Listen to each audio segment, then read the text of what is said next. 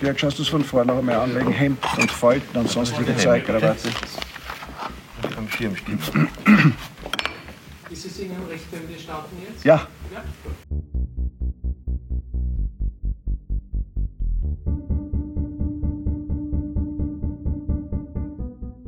Im Jahr 40 war ich bei der deutschen Wehrmacht eingerückt als Soldat, wie hunderttausende Österreicher auch, die ihre Pflicht erfüllt haben. Das möchte ich auch hier feststellen.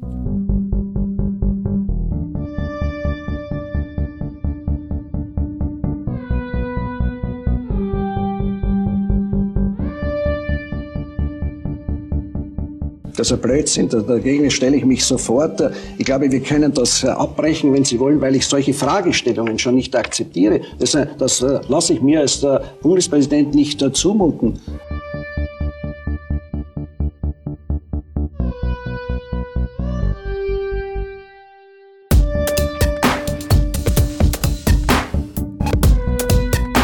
Herzlich willkommen zu einer neuen Ausgabe des Podcasts von Brennpunkt Orange. Es mag etwas verwunderlich klingen, dass mit Dr. Kurt Waldheim, der ehemalige Bundespräsident Österreichs, die 198. Episode eröffnet. Der Fall Waldheim markiert aber einen Wendepunkt im Verhältnis Österreichs zur NS-Zeit. Seit ihrer Wiederbegründung am 27. April 1945 hatte sich die Republik als erstes Opfer des Nationalsozialismus definiert und erfolgreich jede Verantwortung für die Verbrechen des NS-Regimes von sich gewiesen. Der Konflikt um die Kriegsvergangenheit Kurt Waldheims brachte letztendlich die Opferthese zu Fall. Anfang 1986 wurde bekannt, dass er seine Mitgliedschaft in einer NS-Organisation und seinen Kriegseinsatz auf dem Balkan verschwiegen hatte. Als Waldheim mit dem Verdacht konfrontiert wurde, als Wehrmachtsoffizier an Kriegsverbrechen auf dem Balkan beteiligt gewesen zu sein, verteidigte er sich mit den Worten, er habe seine Pflicht als Soldat erfüllt. Diese Aussage machte schlagartig die Widersprüche der offiziellen Opferthese sichtbar. Waldheims verschwiegene Kriegsvergangenheit in der nationalistischen deutschen Wehrmacht wurde zum Symbol für den österreichischen Umgang mit der NS-Vergangenheit. Mehr als 15 Jahre später begann auch im Fußball das genaue Hinschauen. Eine entscheidende Rolle übernahmen dabei die Redakteure, Journalisten und Historiker des Ballesterers. Der Sammelband Fußball unterm Hakenkreuz in der Ostmark verdeutlicht die verschiedenen Facetten dieser Zeit und zeigt den Stand der wissenschaftlichen Forschung. Die Autoren hinterfragen populäre Mythen. Jahrzehntelang gepflegte Opferlegenden erwiesen sich als nicht haltbar. Tatsächliche Opfer waren hingegen vergessen. So war auch der Fußballer Matthias Sindelar als Star der Wiener Austria und des Wunderteams bereits zu Lebzeiten eine Legende. Die Umstände seines Todes im Jahr 1939 machten ihn nun endgültig zum Mythos. Der Papierne wurde zur wichtigsten Symbolfigur für Opfer- und Widerstandslegenden im österreichischen Fußballgedächtnis. Nachdem bekannt wurde, dass er 1938 ein Kaffeehaus zu einem günstigen Preis arisiert hatte, wird seit 2003 seine Rolle im Nationalsozialismus deutlich kritischer bewertet. Der Mitherausgeber David Winterfeld berichtet im Podcast über den Fall Sindelar und die Legende vom unpolitischen Sport.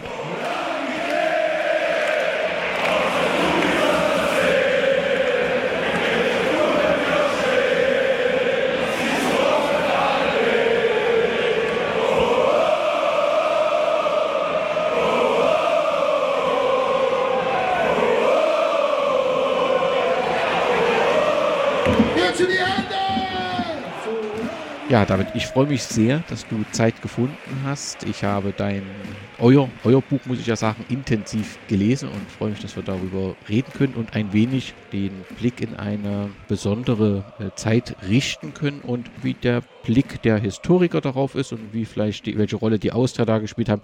Wir werden ein weites Feld abarbeiten, aber die erste Frage ist, bist du Austria-Fan? Ja, hallo erstmal und danke für die Einladung. Genau, Ich bin 51 Jahre alt und bin seit meinem 6. Lebensjahr Fan der Wiener Austria. Das ist auch nicht unbedingt ein Zufall, denn als ich in die Volksschule kam, stand die Austria tatsächlich im Finale des Europapokals und das schien mir doch ein guter Club zu sein, um meine Sympathie dorthin zu geben. Außerdem lebe ich schon mein ganzes Leben in Wien und in Wien entscheidet man sich für einen der beiden großen Vereine hier in der Stadt oder für einen kleineren Verein, je nachdem, ob man lieber eben oberste Spielklasse sehen will und hier und da Europacup-Spiele oder ob man lieber auf kleine, obskurere Plätze geht. Bist du ein Kurvengänger oder bist du mehr so ein Tribünenplatzsitzer? Das wechselte tatsächlich. Also ich habe als Kind als Tribünensitzer auf der Nordtribüne im Austria-Stadion begonnen und war dann als junger Mann und bis in meine End-30er ein Fantribünensteher und auch Auswärtsfahrer, sowohl innerhalb Österreichs als auch durch Europa. Und jetzt bin ich wieder im Alter, wo ich mich wieder auf die ursprüngliche Tribüne begeben habe, nämlich auf Nord. Und dort war ich auch zuletzt mit meinen beiden Töchtern. Und genau, man kann sagen, der Kreis schließt sich oder eigentlich schließt er sich ja gar nicht. Das geht ja einfach immer weiter, genau. Wir wollen in die Vergangenheit schauen, aber eine Frage zur aktuellen Situation muss sein, die Austria kommt zu Recht aus den Medien nicht heraus, waren es zunächst die wirtschaftlichen Schwierigkeiten, hatte man das Gefühl, in der aktuellen Saison stabilisiert sich das und man hatte das Gefühl, dass sowohl die Austria als das Umfeld mit dem Trainer recht zufrieden sind und dann kam die Trainerentlassung. Wie bewertest du die aktuelle Situation? Ist es typisch Austria? Bist du sehr zuversichtlich oder ist mit der Trainerentlastung so ein bisschen was kaputt gegangen? Na, also ist auf jeden Fall was kaputt gegangen und in der Fanszene herrscht großes Unverständnis über diesen Schritt. Ich glaube auch, dass es richtiggehend dumm war, weil in der Situation mit den wirtschaftlichen Schwierigkeiten und auch mit sportlichen, die Austria steht ja nicht dort, wo der Anhang das erwartet sozusagen, aber der Austria-Anhang, die Fans haben jetzt immer mehr als ein Auge zugedrückt, unter anderem wegen des Trainers. Wir haben der Austria viel verziehen und daher ist es ein ausgesprochen ungeschickter Schritt. Andererseits fast schon wieder typisch Austria, weil wir haben eine Tradition, viele Trainer zu heuern und zu feuern, oft an komischen Punkten. Also es wurden ja auch schon Trainer nach einem Derby-Sieg gegen Rapid entlassen oder an der Spitze der Tabelle stehend. Das war in den letzten Jahrzehnten häufig unbegreiflich und so ist es auch hier. Mit Manfred Schmidt ist noch dazu ein Trainer entlassen worden, der einfach dadurch, dass er selber so ein Spieler-Urgestein war, viele Sympathien einfach hat bei den Fans. Ja, also das ist unverständlich und ja, der wirtschaftliche drohende Schatten, ich habe eher den Eindruck, der ist noch immer sehr lang und sehr dunkel. Und die Austria neigt ja dann auch dazu, teilweise zweifelhafte Deals einzugehen, um sich über Wasser zu halten. Und wir sind jedenfalls noch nicht im Trockenen. Es sieht schon nach Stabilisierung aus. Aber die Austria ist sich schon auch einfach immer selbst ein Gegner. Der Kicker hat getitelt Jürgen Werner, leibhaftiger Satan oder Retter der Austria. Was ist denn der langjährige Lask-Vizepräsident, der natürlich im österreichischen Fußball in der Pandemie aufgefallen ist, weil er seinen Job nicht weiter ausüben durfte, weil es beim Lask dann so ein paar Trainings gab, die nicht sein durften. Er hat auf jeden Fall einen Namen und ist eine markante Persönlichkeit. Und die Aura ist nicht nur positiv besetzt. Welche Rolle spielt er denn für die Austria bzw. für die Kurve? Also ich bin sehr skeptisch. Ich denke, also Jürgen Werner ist auf jeden Fall sozusagen im kleinen österreichischen Fußballland ist er eine mächtige Figur mit Einfluss und er kann auch Spieler holen, Spieler unterbringen. Aber gleichzeitig das Hauptinteresse von Jürgen Werner gilt Jürgen Werner und nicht dem Verein, bei dem er ist. Und jetzt ist er so Strippenzieher im Hintergrund und parkt auch bei der Austria jetzt seine Spieler. Also ich bin da sehr, sehr skeptisch.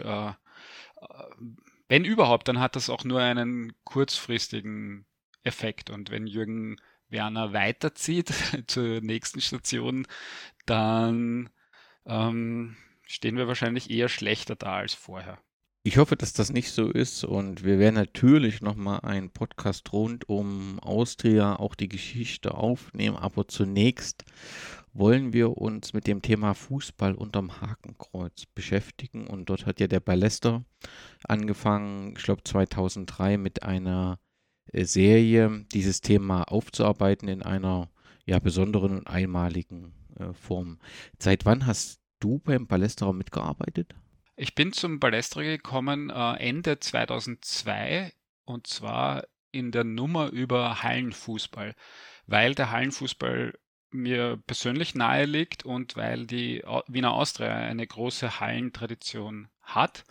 Und ich wurde quasi geködert zum Ballesterer mit einem Angebot, ich könne mitkommen zu einem Interview mit Herbert Prohaska, dem österreichischen Jahrhundertspieler, Spieler der Austria und auch Trainer der Austria, Nationalteamtrainer. Und ich könne da mitkommen, aber ich müsste dann schon mitarbeiten. Und so bin ich beim Ballesterer gelandet, und innerhalb der ersten Wochen beim Ballesterer habe ich denen meine Idee skizziert. Also Ende 2002, man könne doch anhand von Fußball eigentlich die Geschichte Österreichs erzählen. Also den Umgang Österreichs mit seiner NS-Vergangenheit. Und da habe ich auf einer Serviette habe ich die ersten Artikel skizziert. Im Kaffeehaus. Wienerischer geht es eigentlich kaum. Und die Kollegen aus der Redaktion des Ballesterer fanden die Idee gleich super. Und so sind wir Anfang 2003, der Kollege Georg Spitaler und ich, in diese Serie gestartet und haben dann über 40 Artikel gemacht, und davon waren etliche dabei, die völlig unbeackerte Felder der österreichischen Fußballgeschichte bestellt haben. Welches Kaffeehaus war es, damit das für die Geschichte unvergessen bleibt? Es war im Café Brückel. Dort hat übrigens auch Wunderteam-Spieler Walter Nausch angeblich einen Herzinfarkt erlitten. Er hat ihn aber überlebt, nachdem er von einer Pokalniederlage der Austria gegen einen unterklassigen Verein erfahren hat. Also Kaffeehaus und Wien, das ist nicht nur Klischee. Also wir treffen uns tatsächlich viel im Kaffeehaus, und als der Ballesterer, das Fußballmagazin, noch gar kein Redaktionsbüro hatte, fanden alle unsere Redaktionssitzungen und sonstigen Besprechungen in diversen Wiener Kaffeehäusern statt. Zu einer Zeit, als man noch dort rauchen durfte, und so saßen wir dort vor vollen Aschenbechern und mit rauchenden Köpfen. Ein wunderbares Bild zu dir nochmal. Du bist Historiker im Archiv der israelitischen Kultusgemeinde Wien, richtig? Ja, das war ich bis vor einem Jahr. Ich bin Historiker, genau. Und ich war jetzt 13 Jahre Archivar bei der jüdischen Gemeinde. Und seit einem Jahr arbeite ich für die Stadt Wien und bin historischer Sachverständiger in Staatsbürgerschaftsverfahren, und zwar besonderen Staatsbürgerschaftsverfahren, weil es gibt in Österreich die Möglichkeit, als Nachkomme von NS-Opfern mit Österreich-Bezug die österreichische Staatsbürgerschaft verliehen zu bekommen. Also das sind eigentlich die Nachfahren der Menschen, die ins Ausland geflohen sind vor den Nazis. Und um diese Verfahren abwickeln zu können, das sind ein paar Tausend, braucht es eben auch historische Expertise, und dort bin ich seit einem Jahr, und das ist sehr, sehr interessant. Aber ich war auch sehr, sehr gerne Archivar. Das heißt aber, dass dein Beruf deckt sich perfekt mit deinen Interessen im Privaten rund um den Fußball in einer besonderen Zeit. Ja, und war eigentlich auch in den letzten 20 Jahren plus immer so, egal wo ich gearbeitet habe, bin auf Fußballer gestoßen. Also ich war beispielsweise vor 20 Jahren in einem Projekt über Wehrmachtsdeserteure und andere Opfer der NS-Militärjustiz, und in den Akten zu diesen Verfahren gegen Deserteure, Kriegsdienstverweigerer, Wehrkraftzersetzer sind wir andauernd auf Fußballer gestoßen, und zwar unter den Opfern genauso wie unter den Tätern. Und genauso, es war eigentlich egal in welchem Projekt, genauso als Archivar der jüdischen Gemeinde, dann finde ich halt die Karteikarte von Bela Gutmann, der vor seinem Tod ja noch in Wien gelebt hat und Mitglied der jüdischen Gemeinde war. Also es war egal wo, ich finde eigentlich immer Fußballer. Und dadurch, das hat sich natürlich auch gut ergeben, weil Fußball unterm Hakenkreuz war eine sehr aufwendige Serie, diese Artikel zu schreiben und dann eben 2014 auch das Buch daraus zu machen. Aber so war es natürlich handhabbar, weil die Artikel schon auch einfach immer ein, möchte sagen, Nebenprodukt meiner sonstigen wissenschaftlichen Arbeit waren. Wenn man diese Serie betrachtet, da hast du maßgeblich mitgearbeitet. Und wer waren die weiteren? Georg Spitaler hast du schon angesprochen. Genau, der Georg Spitaler ist eigentlich da mein kongenialer Partner gewesen. Das ist auch, Österreich wurde ja viele Jahrzehnte von einer großen Koalition regiert. Im Fußball ist es Rapid und Austria und bei Fußball unterm Hakenkreuz war der Kollege Spitaler, der ist Rapidler. Und ich war der Austrianer, also auch hier haben wir es quasi auf die gute österreichische Art paritätisch besetzt.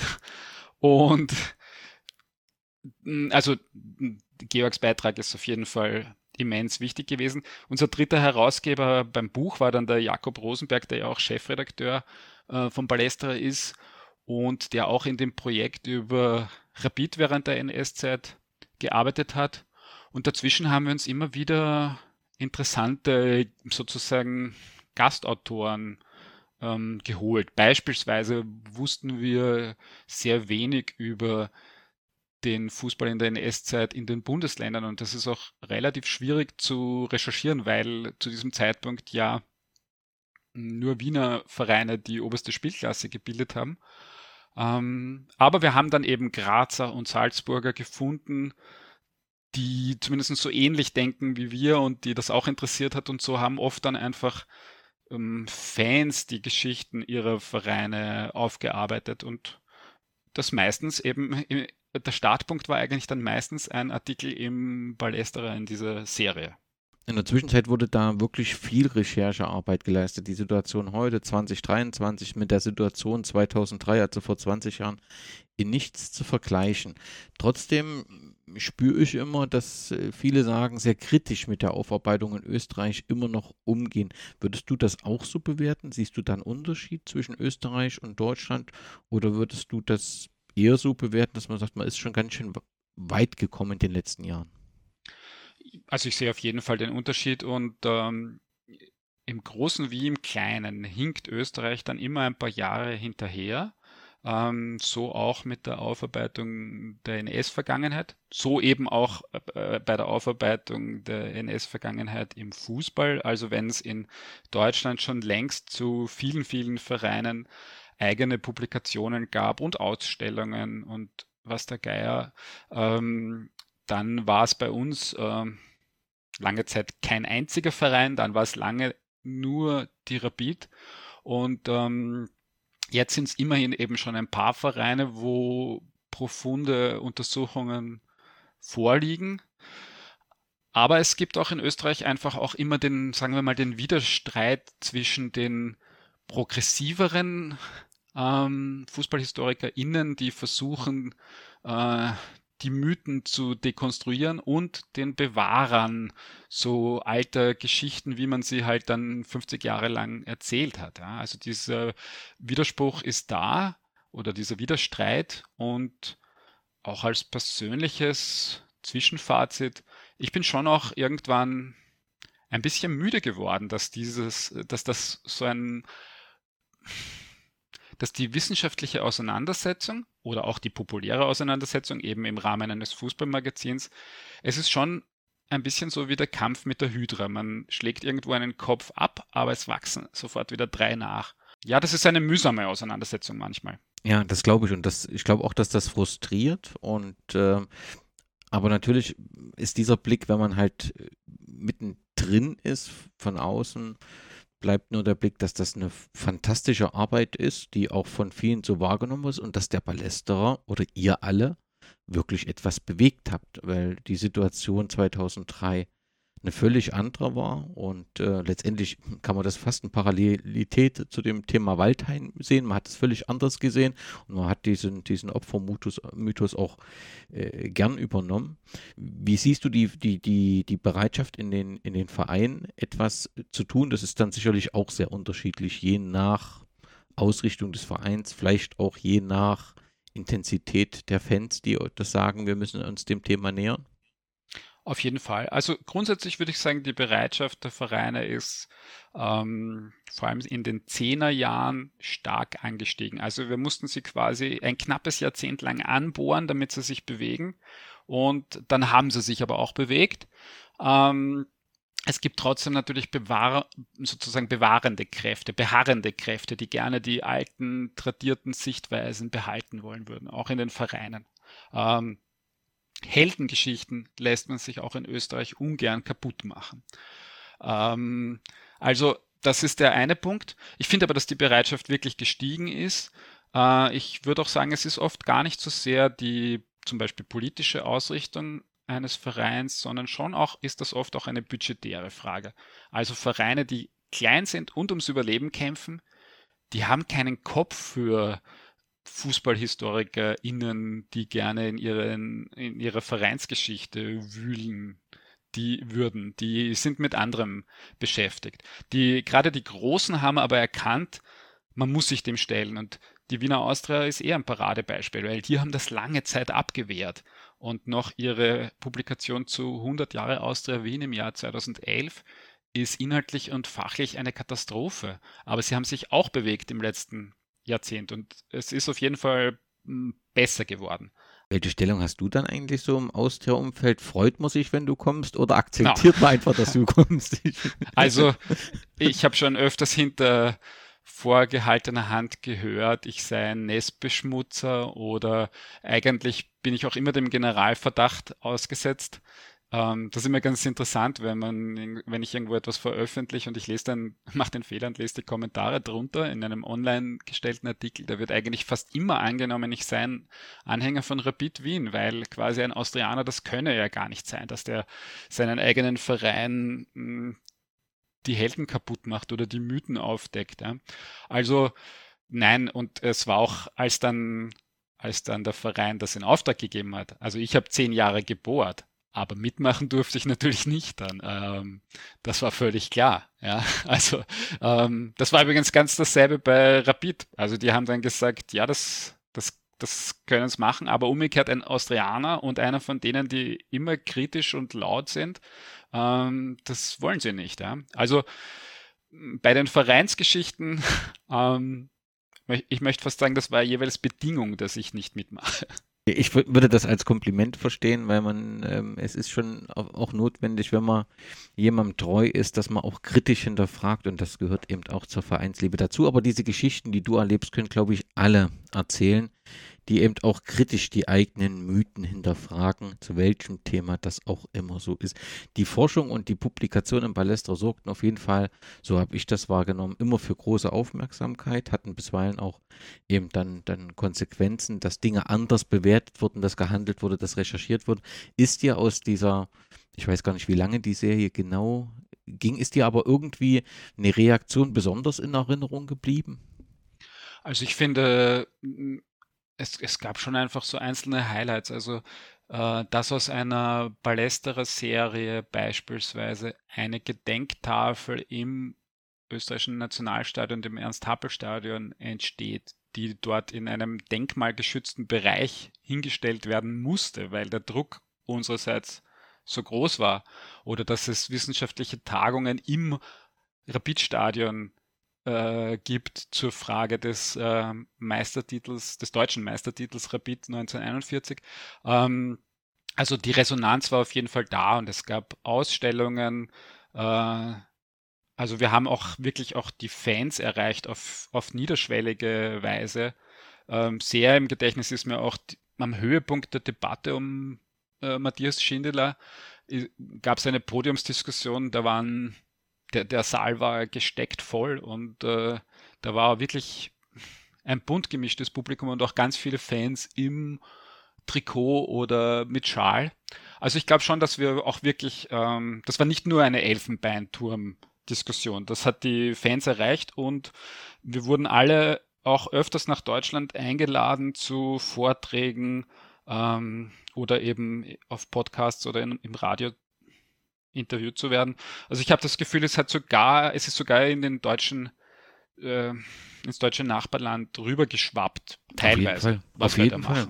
Ja. Und das ist das, was ich immer sage, da wird manchmal die Rolle des Ballesterers ein bisschen klein geredet, weil das wird schon auch mit Hochachtung anerkannt, was dort passiert ist und was ihr dort geleistet habt. Das glaube ich schon, weil du es angesprochen hast. Darf ich nach deiner Meinung zum Rapid-Meistertitel und das, oder so rum, dass der geführt wird weiterhin durch den Verein. Wie ist deine Position dazu? Also ich verstehe, dass die Vereine stolz sind, auch auf Erfolge in der NS-Zeit. Ich finde daran eigentlich am befremdlichsten, dass die Titel in der Liga, die dann unter verschiedenen Namen geführt wurde, nennen wir sie einfach der Einfachheit halber Gauliga, der Ostmark. Diese Titel 38 bis 44, die 45er Saison ist ja abgebrochen worden, aber die Titel 38 bis 44 werden ganz normal gezählt als österreichische Meistertitel. Die stehen bei jedem Verein dabei. Die finde ich fast befremdlicher als die sozusagen auf eine Art externen Titel deutsche Pokalsiege durch Rapid und die Vienna. Und eben der deutsche Meistertitel 1941. Also ich finde es so, wie Rapid das jetzt macht. Sie haben im Rapid-Museum wirklich einen sehr guten Bereich zum Nationalsozialismus. Sie haben eine wissenschaftliche Studie in Auftrag gegeben. Das ist alles okay. Ich meine, sich dann zu denken, ja, wir waren einmal deutscher Meister, pardon. Wenn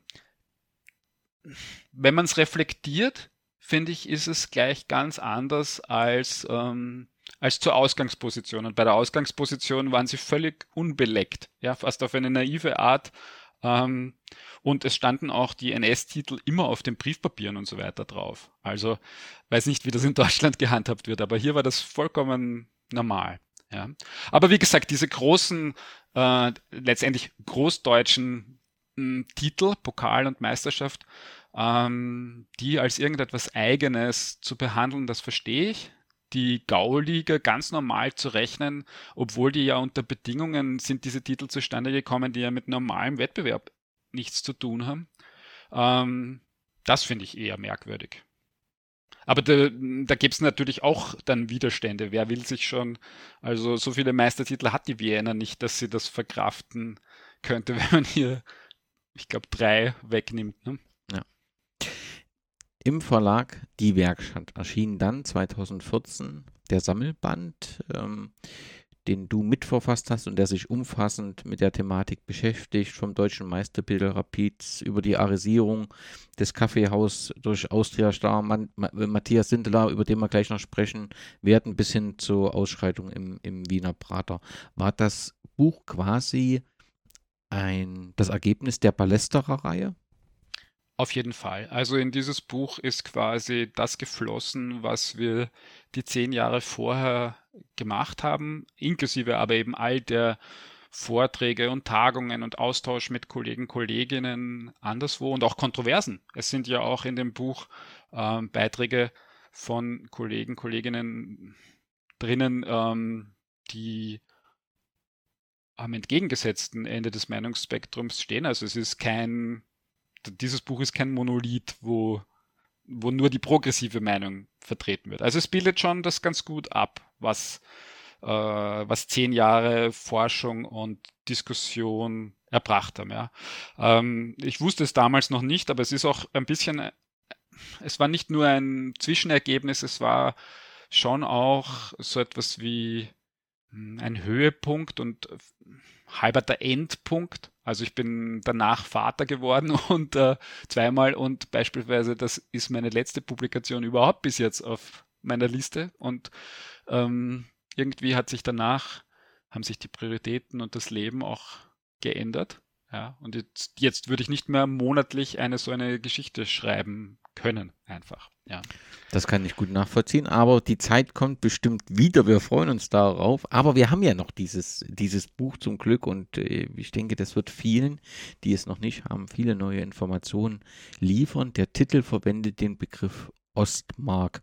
Man kann also nicht vom österreichischen Fußball in dieser Zeit sprechen, richtig? Das stimmt, wobei auch Ostmark ja eine Vereinfachung ist und die Ostmark hieß gar nicht die kompletten Jahre 38 bis 45 so, aber es ist einfach eine Vereinfachung, damit Leserinnen und Leser gleich sehen, aha, hier geht es also um um den Fußball in einem spezifischen Gebiet. Ja. Es ist der Fußball von Österreichern auf dem Gebiet Österreichs, das alles ja. Es ist ein Teil der österreichischen Fußballgeschichte, aber gleichzeitig sind das 7 Jahre in der doch recht langen österreichischen Fußballgeschichte, die total speziell sind und die heute noch diskutiert werden.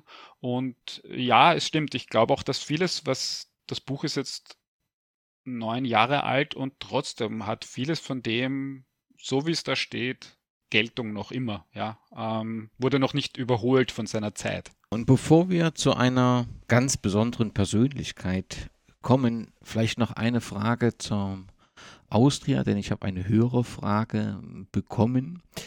Stimmt die Legende, David fragt das, stimmt die Legende, dass Mitglieder von Austria Wien den Mitropa-Pokal gestohlen haben und dann diesen vergruben? Und wenn ja, wer hat den Pokal wiedergefunden? Weißt du was darüber?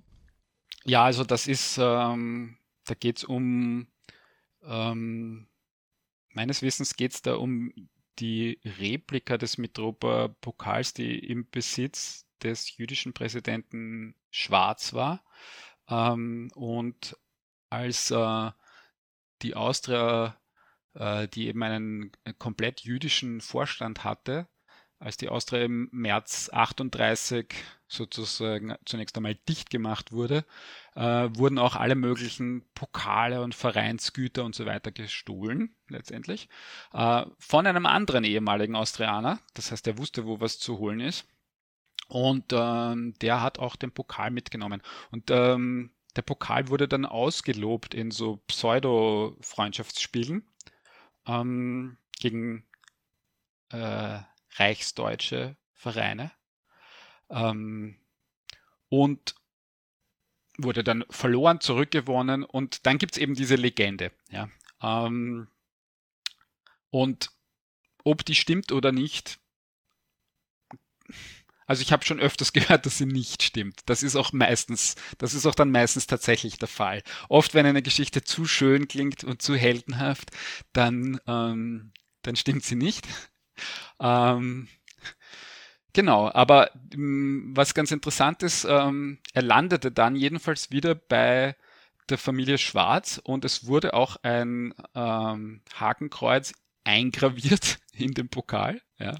Und wir konnten den 2008 im Wien-Museum in der Ausstellung, wo die Wuchtel fliegt, also frei übersetzt, wo der Ball fliegt,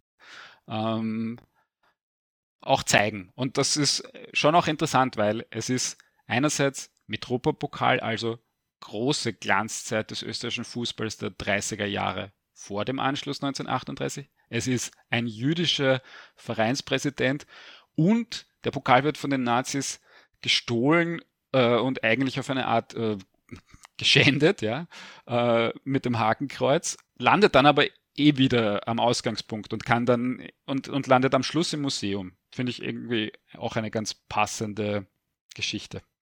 Das ist die perfekte Überleitung. Deswegen nochmal vielen Dank, David, für diese Frage. Es passt ja auch genau in die Zeit, um die wir uns jetzt kümmern wollen. Und wir wollen über Matthias Sindelar sprechen. Sindelar oder Schindler? Kann man beides sagen. Ich sage Sindelar, weil er halt böhmische Wurzeln hatte. Okay. Und dann ist das S kein S. Ja. Aber die meisten Deutschen sprechen ihn tatsächlich Sindelar aus, zum Beispiel. Die ganze Debatte rund um ihn, seine Leistung, das Kaffeehaus, Ist der Fall schon wirklich besonders oder würdest du sagen, nee, es passt eigentlich in diese typische österreichischen Blick, wir wollen Legenden, Mythen, die brauchen wir, die wollen wir erhalten und jeder, der das kritisch hinterfragt, ist eigentlich das Problem? Ja, letzteres. Also wenn Matthias Sindelar gilt sozusagen als der größte österreichische Fußballer überhaupt, auch wenn das heute mit einem Abstand von jetzt doch schon zu seiner Glanzzeit sind es 90, 100 Jahre, ja. Das kann eigentlich niemand mehr so wirklich beurteilen, macht aber nichts, wie meistens bei so Fußballerlegenden. Also der größte österreichische Fußballer, den man dann zu einem Zeitpunkt, als man einfach dringend auch nochmal Helden gebraucht hat, wurde ein österreichischer Patriot draus konstruiert, ein verschmitzter Widerständiger.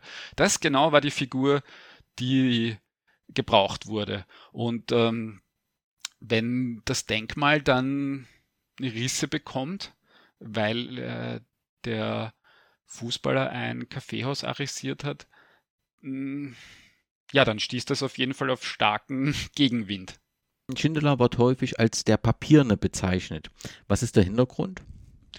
Sein körperloses Spiel, also als er zu den Amateuren, das ist der Vorläuferverein oder der Vorläufername der Wiener Austria, kam, hat er an einer schweren Knieverletzung laboriert. Man sieht ihn ja auf fast allen zeitgenössischen Fotos mit so einem Kniestrumpf.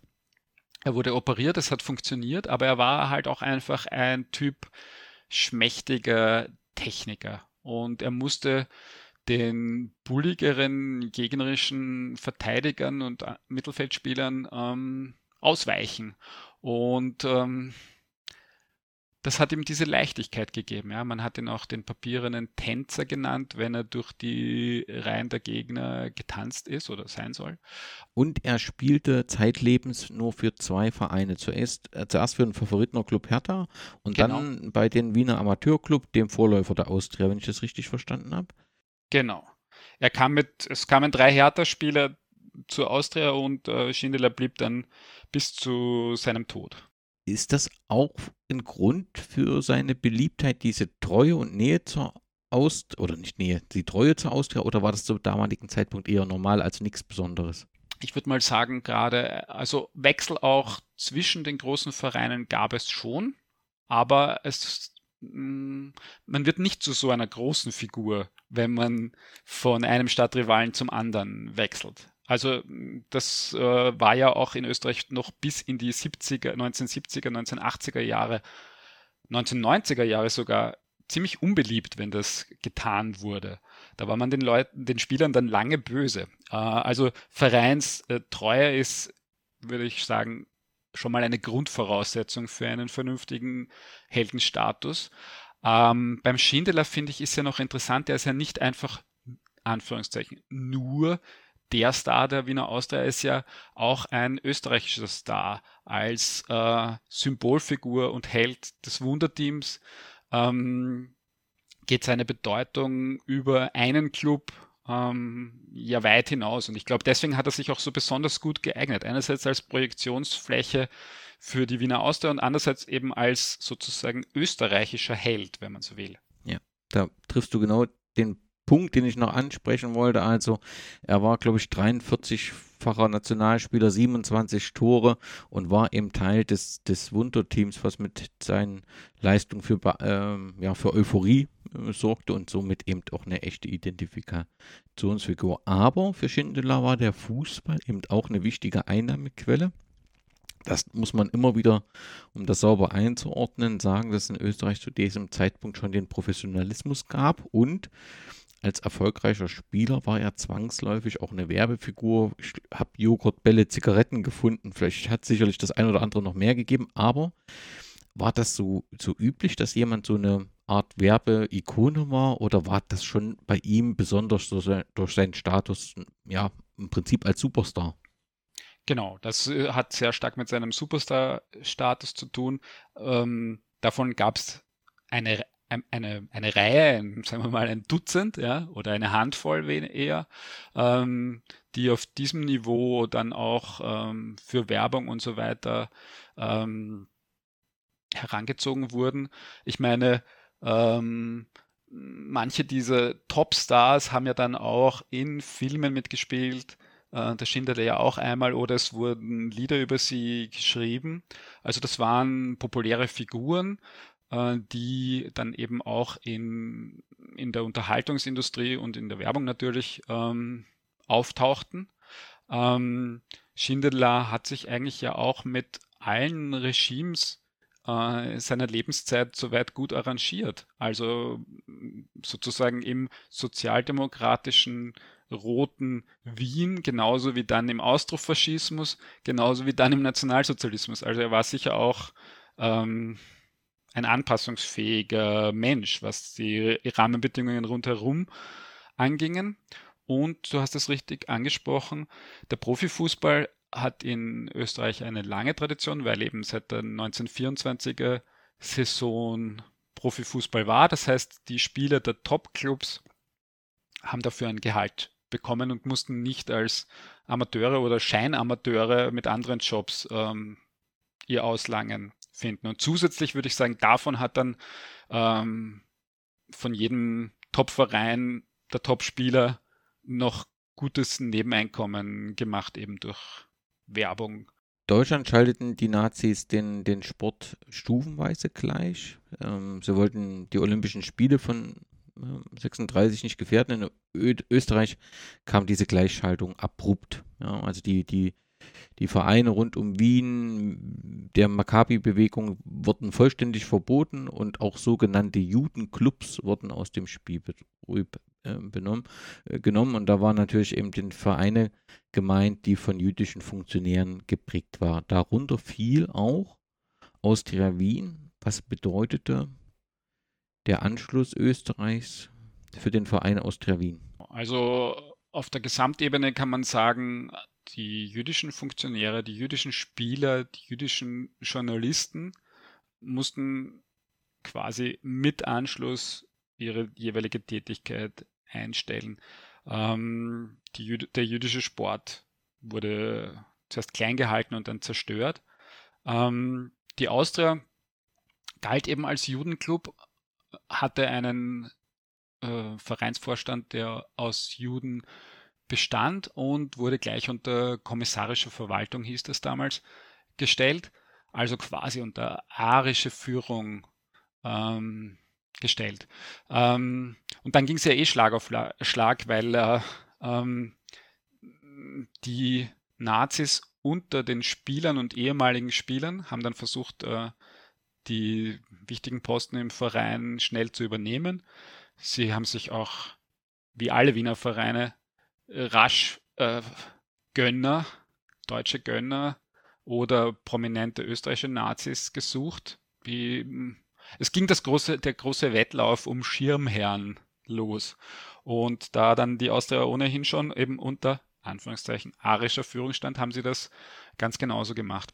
Aber binnen eines Monats waren ja eigentlich dann die Rahmenbedingungen des österreichischen Fußballs komplett andere. Und der Profifußball wurde abgeschafft und damit standen die Spieler der Top-Vereine vor der schwierigen Frage, wie bekommen sie jetzt eigentlich monatlich ihr Geld? Ne? In der kommenden Zeit fällt Austria Wien nicht durch besonders gute sportliche Ergebnisse aus. Völlig klar, dass das eine Situation ist, wo es ein fairer sportlicher Wettstreit auf gleicher Ebene überhaupt nicht möglich ist.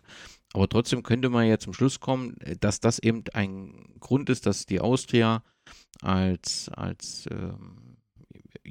sogenannter Judenclub dann eben besonders benachteiligt wird. Trifft das zu? Kann man das belegen? Oder passt das eben nicht, wenn man sagen muss, naja, es ist ja sofort unter Führung der Nazis gekommen und deswegen kann da von keiner Benachteiligung die Rede sein. Also die Austria hat ja auch die Opferrolle so ein bisschen für sich kommuniziert. Kann man das nach kritischer Beschäftigung mit dieser Zeit, ist es so? Kann man das bestätigen? Also die Opferrolle der Austria, die Austria für sich reklamiert, ist, finde ich, im Hinblick auf die jüdischen Funktionäre gerechtfertigt. der Ruf der Austria war dann sicher auch ein anderer. Also wenn einem mal das Odium des Judenclubs anhaftet, dann mussten die Nazis, die dann den Verein führen, schon besonders stramme Persönlichkeiten sein. In dem Zusammenhang ist sicher auch diese zeitweise Umbenennung in SC Ostmark zu sehen. Also möglichst zu schauen, dass man mit der alten Austria und natürlich mit Österreich als Namen, als Begriff nichts zu tun hat. Gleichzeitig dann war der SC Ostmark halt ein völlig geschichtsloser, irrelevanter Verein. Das wollten dann die Herren, die im Verein bestimmt haben, auch nicht. Eine großflächige Benachteiligung ab da, wo die Austria de facto unter systemkonformer Führung stand, würde ich nicht sehen. Es ist die Frage, wie man zum Beispiel dann die Einberufungen bei Kriegsbeginn sieht. Da hat es die Vereine schon unterschiedlich hart getroffen auch, und auch nämlich nicht nur wie viele Spieler, sondern auch wo sind sie dann stationiert. Das macht einen Unterschied, ob das eine Kaserne innerhalb Wiens oder an der Stadtgrenze ist oder eben im Kriegseinsatz. Und zumindestens, dass die Austria großflächig von solchen Einberufungen betroffen war, das stimmt.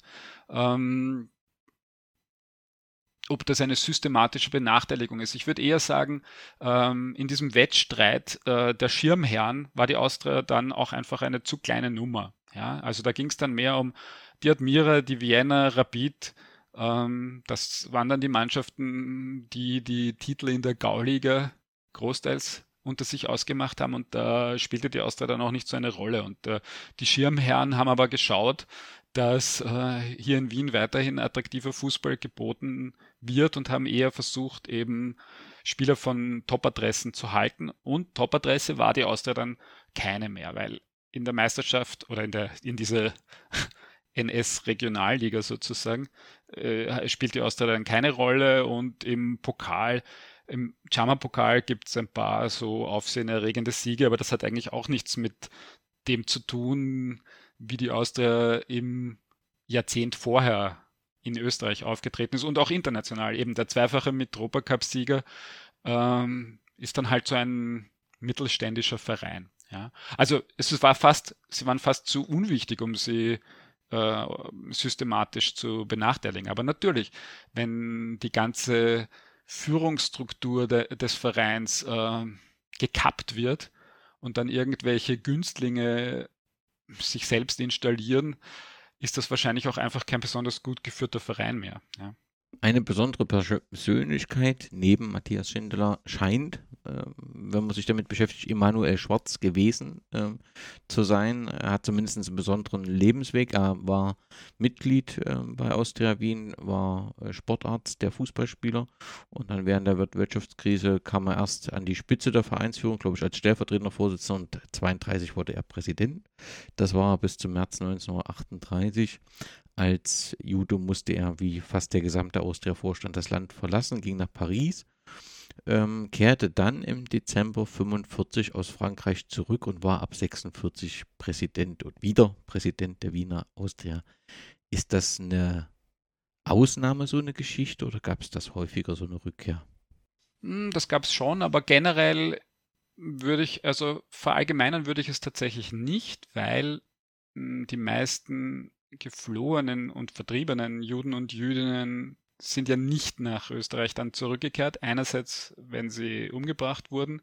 Andererseits, weil Juden und Jüdinnen 1945 auch hier nicht willkommen waren und weil natürlich Kontinuitäten weiter bestanden haben. Und der Nazi, der einem die Wohnung weggenommen hat, sitzt noch immer in der Wohnung. Da verstehe ich das sehr gut. Und es wurden keine Anstrengungen unternommen, vertriebene Juden und Jüdinnen aktiv einzuladen. Insofern ist der Schwarz eine Ausnahme, weil Dr. Schwarz hat eben auch in seinem Fluchtland schon die Einladung der Austria erhalten, doch bitte zurückzukehren und wieder Präsident zu werden. Insofern ist er schon die Ausnahme, ja. Oder, ich meine, es gab solche Fälle. zurückgekehrter Juden und Jüdinnen, aber ein typischer Verlauf ist es eigentlich nicht. Und das muss ja auch mental sehr anspruchsvoll gewesen sein, eben dann dort wieder zurückzukommen, wo man verjagt worden ist und dann sicherlich auf den einen oder anderen auch zu treffen, der maßgeblich dazu beigetragen hat, dass man seine Funktion nicht ausüben. Absolut, sein Vorgänger und dann wieder Nachfolger als Vereinspräsident beispielsweise war sehr eng mit den Nazis verbandelt. Das ist psychologisch sicher schwierig. Oder schauen wir auf den Wunderteam-Spieler und Austria-Spieler Walter Nausch, der mit seiner jüdischen Frau in die Schweiz gegangen ist.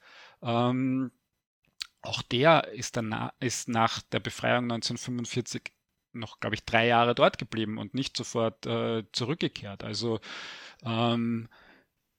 das Misstrauen, die Kränkungen, letztendlich der Verlust von so vielem, was vorher Bestand hatte, das hat sich sicher auf diese Generation enorm ausgewirkt. Ja? Ein wichtiges Spiel, um jetzt endlich zu Matthias Sindelar zu kommen, ist das sogenannte Versöhnungsspiel 3 Wochen nach dem Anschluss Österreichs. Warum hieß das eigentlich Versöhnungsspiel? Also die Versöhnung wurde gesehen, dass sie notwendig wäre im Hinblick auf die Weltmeisterschaft 1934, wo sich Österreich und Deutschland ja begegnet sind und wo danach eine Rivalität und ein schaler Beigeschmack blieb, gerade auch auf der österreichischen Seite, denn die Österreicher haben zu diesem Zeitpunkt nicht gerne gegen Deutschland verloren und immer nach Ursachen gesucht, die außerhalb des Spielfelds liegen. Das ist heute natürlich ganz anders, aber damals hat Fußball Österreich sich Deutschland überlegen gefühlt. Genau, und dieses Spiel, Versöhnungs- oder Anschlussspiel, war dazu gedacht, das Ende der österreichischen Nationalmannschaft und ihren Übergang in eine großdeutsche Nationalmannschaft hier zu zelebrieren, sozusagen mit einem Fußballfest. Es war auch Teil des mehrwöchigen Propagandaspektakels rund um die Volksabstimmung, also um die Frage, ob Österreich angeschlossen werden soll. Diese Volksabstimmung wurde ja in Österreich und auch in Deutschland durchgeführt. Und da ging es schon auch viel um Brot und Spiele und dem Wiener Publikum oder eigentlich dem Publikum in ganz Österreich wollte man schon auch irgendwie einfach verkaufen, okay, jetzt gibt es keine österreichische Nationalmannschaft mehr, da muss irgendein Übergang her, ein möglichst festlicher, und die Lösung war dieses Spiel. Ja. Österreich hatte sich ja auch qualifiziert für die Weltmeisterschaft 1938 in Frankreich, genauso wie Deutschland auch. Und da Österreich aber aus der FIFA austreten musste nach dem Anschluss, war klar, dass auch Österreich nicht hinfahren kann zur WM und dass daher Reichstrainer Herberger dringend gefragt war, wie verbindet er diese beiden Teams. Das Spiel fand am 3. April 1938 im Wiener Praterstadion statt und endete mit einem souveränen 2:0 Erfolg für das sogenannte Deutsch-Österreich. Torschützen waren Matthias Sindelar und Karl Sesta. Oder Sesta? Das sagen wir auch Sesta. Okay. Genau.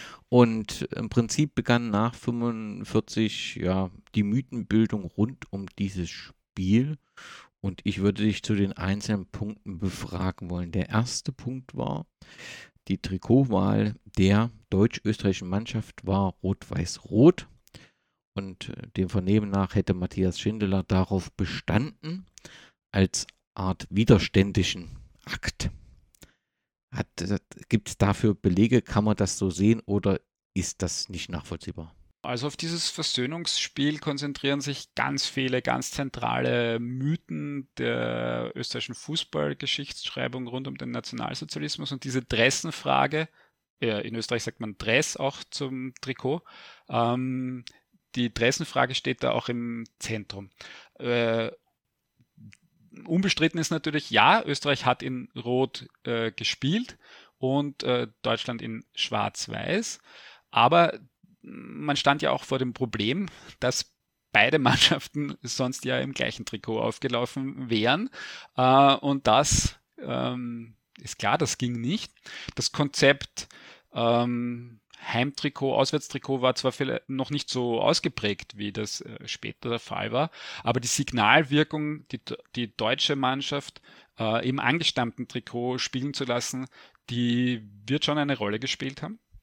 Woher der österreichische Wunsch, den man eben dem Matthias Sindelar nachsagt, in Rot-Weiß-Rot zu spielen, kommt, weiß man nicht.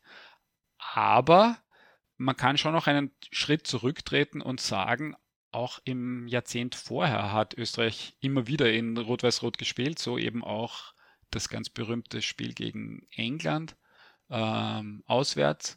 Also es war kein fremdes Trikot. Es war klar, dass wenn man nicht in Schwarz und Weiß spielt, dann wird in Rot-Weiß-Rot gespielt. Ja. Aber nein, es gibt keinen Beleg dafür, wer als erster diesen Plan hatte. Klar war nur, sie können nicht im gleichen Trikot auflaufen. Durch den Spielverlauf, der eine torlose erste Spielhälfte sah, entwickelte sich auch die Vorstellung, dass das neue Regime einen unentschiedenen Spielausgang diktiert hätte. Kann das belegt werden? Nein, es gibt ganz viele Thesen zum Spielausgang, also es wäre ein Sieg der Deutschen befohlen worden oder es wäre umgekehrt ein Sieg der Österreicher genehm gewesen, weil dann wäre die Stimmung in Wien besser gewesen oder quasi eine brüderliche Teilung mit einem Unentschieden. Belege für Manipulationen oder gewünschten Spielausgang gibt es keinen. Ich war mit dem Kollegen Spitaler Georg in Frankfurt im DFB-Archiv und dort haben wir uns die Aufzeichnungen von Herberger durchgelesen rund um dieses Spiel und auch um den nachfolgenden Lehrgang, wo er versucht hat, die deutsch-österreichische, sozusagen die großdeutsche Mannschaft zu formen. Und Herberger war angefressen, wie man in Wien sagt, also sauer, dass ihm von oben gesagt wurde, seine Elf dürfe jedenfalls nicht zu physisch in dieses Spiel gehen. Also wenn überhaupt, dann wurde von oben ein bisschen der Wunsch geäußert, die Deutschen mögen jedenfalls nicht so hart spielen oder so physisch spielen, wie sie das vielleicht normalerweise in einem Bewerbsspiel getan hätten. Die Österreicher haben mit Sicherheit nicht mit angezogener Handbremse gespielt, weil die hielten sich ja für die Besseren erstens und zweitens hat sicher jeder auch schon im Kopf gehabt, wie kriege ich meinen Platz im Team für die WM in Frankreich. Und die Intention, also auf der deutschen Seite, sagst du, das ist mit Blick im Prinzip auf die Abstimmung gewesen, dass man gesagt hat, man möchte keine Turbulenzen auf dem Spielfeld, dass man irgendwelche Schlägereien hat oder Unruhen auf dem Spielfeld. Was war der Hintergrund? Nein, es sollte wirklich ein verbindendes Volksfest sein, die Leute einzustimmen auf die Volksabstimmung, auf den Anschluss, auf das Ja. Es gab ja auch, der populäre Tormann Rudi Zöhrer ging mit einem Transparent übers Spielfeld, das fürs Ja geworben hat. Es gab Pausenansprachen rund um die Volksabstimmung und es sollte quasi eine friedliche, völkerverbindende Veranstaltung sein. Die deutsche Mannschaft wurde auch von österreichischen Spielern am Bahnhof abgeholt. Also so hat man quasi versucht, gut Wetter, gut Stimmung zu machen und ein Fußballfest zu bieten. In dem Fall ging es außerdem für die Heimmannschaft gut aus. War sicher der Stimmung zuträglich. Ein dritter Punkt, der den Mythos rund um Sindelar begründet, ist die Geschichte von seinem überschwänglichen Torjubel. Ich glaube sogar, es wird gesagt, immer vor der Tribüne der Nazis, der als Akt des Widerstandes erklärt wird. Gibt es sowohl für Jubel als auch die Tatsache, dass das vor der Nazi-Tribüne passiert ist, Beweise, Belege? Der widerständige Torjubel ist ein Fixpunkt der Mythen des Versöhnungsspiels. Man kann sich halt, so wie das der Kollege Spitaler und ich gemacht haben, die Wochenschauberichte, also die bewegten Bilder anschauen, und wir haben wirklich viele, viele Zeitungsberichte zu diesem Spiel gelesen. Beim 1:0 sieht man in der Wochenschau tatsächlich, also Sindelar jubeln, springen, ich würde sagen in einem gewöhnlichen Ausmaß, und dann zum Mittelkreis gehen. Und beim 2:0 gibt es vom Torjubel kein bewegtes Bild. Die Zeitungen berichten auch hier eigentlich, ist die Frage, kann man jetzt wieder kritisch hinterfragen, ob das irgendwo in der Zeitung gestanden wäre. Aber die behaupteten Tänze oder gar provokativen Tänze vor der Ehrentribüne, voll mit NS-Prominenz, die dürften so nicht stattgefunden haben. Und auch vom Abpfiff bei Spielende ist ein Siegheil der österreichischen Spieler in den Medien überliefert. Es gibt 1-2 Zeitzeugenberichte von so 15-, 16-jährigen Burschen, die damals im Stadion waren, die uns auch nichts dergleichen berichten, sondern eher die sozusagen die Fußballfest-Atmosphäre nacherzählen. Also, dass es da quasi wirklich Provokationen der Österreicher gegeben hat, das würde ich tatsächlich ausschließen. Ja. Gefreut haben werden sie sich auch, denn sportliche Rivalität gab es auf jeden Fall, und es war ja auch ein Wettstreit der Spielsysteme, wobei das österreichische Spielsystem da schon in die Jahre gekommen war. Ja. Also gefreut haben sie sich sicher, das als Anti-Nazi-Widerstandsakt zu erzählen ist, finde ich typisch österreichisch. Da bleibt ja fast von diesem Spiel dann nur die Tatsache übrig, dass Matthias Sindelar ein Tor geschossen hat. Alles andere, was an Mythos drumherum entsteht, ist quasi nicht belegbar. Genau, es sind nicht belegbare, nacherzählte, immer wieder dann verbreitete Geschichten, Legenden. Ja. Wenn man es abklopft, bleibt tatsächlich von dem, was man überprüfen kann, nichts übrig. Und da, wo man es nicht überprüfen kann, finde ich, ist ein skeptischer Zweifel, ob das so abgelaufen ist, schon angebracht, ja. Und vielleicht das auch nochmal deutlich zu sagen, weil ich merke das schon, wie bei den Hörerinnen und Hörern, die ihr Herz der Austria geschenkt haben, dass der Puls natürlich steigt, wenn man so eine Legende, es geht ja nicht darum zu sagen, dass das nicht ein toller Fußballer war und dass das auch eine sicherlich auch beeindruckende Persönlichkeit auf dem Platz war, mit einer beeindruckenden sportlichen Leistung, aber es ist eben die Frage, ob all die Geschichten, die drumherum dazugekommen sind, ob die eben ihre Berechtigung haben, und das scheint so ganz deutlich für dieses Spiel einfach nicht belegbar zu sein. Das ist korrekt, genau.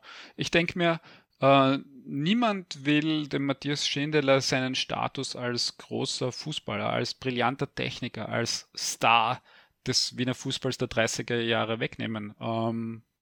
Wozu auch? Das war er auf jeden Fall alles.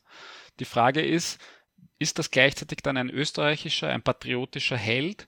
Ist er dafür geeignet? Und ich glaube, dass das insbesondere durch seinen Tod stark aufgeladen wurde und er so eine Projektionsfläche für alle möglichen Mythen und Wünsche letztendlich wurde, und dass er selber sozusagen als Privatmann moralisch zweifelhafte Dinge im Nationalsozialismus getan hat, nimmt ihm auch nicht den Status weg eines brillanten Fußballers. Aber es ist ja häufig mit der Geschichte so, das ist selten schwarz-weiß, und auch hier gibt es eben viele Grautöne.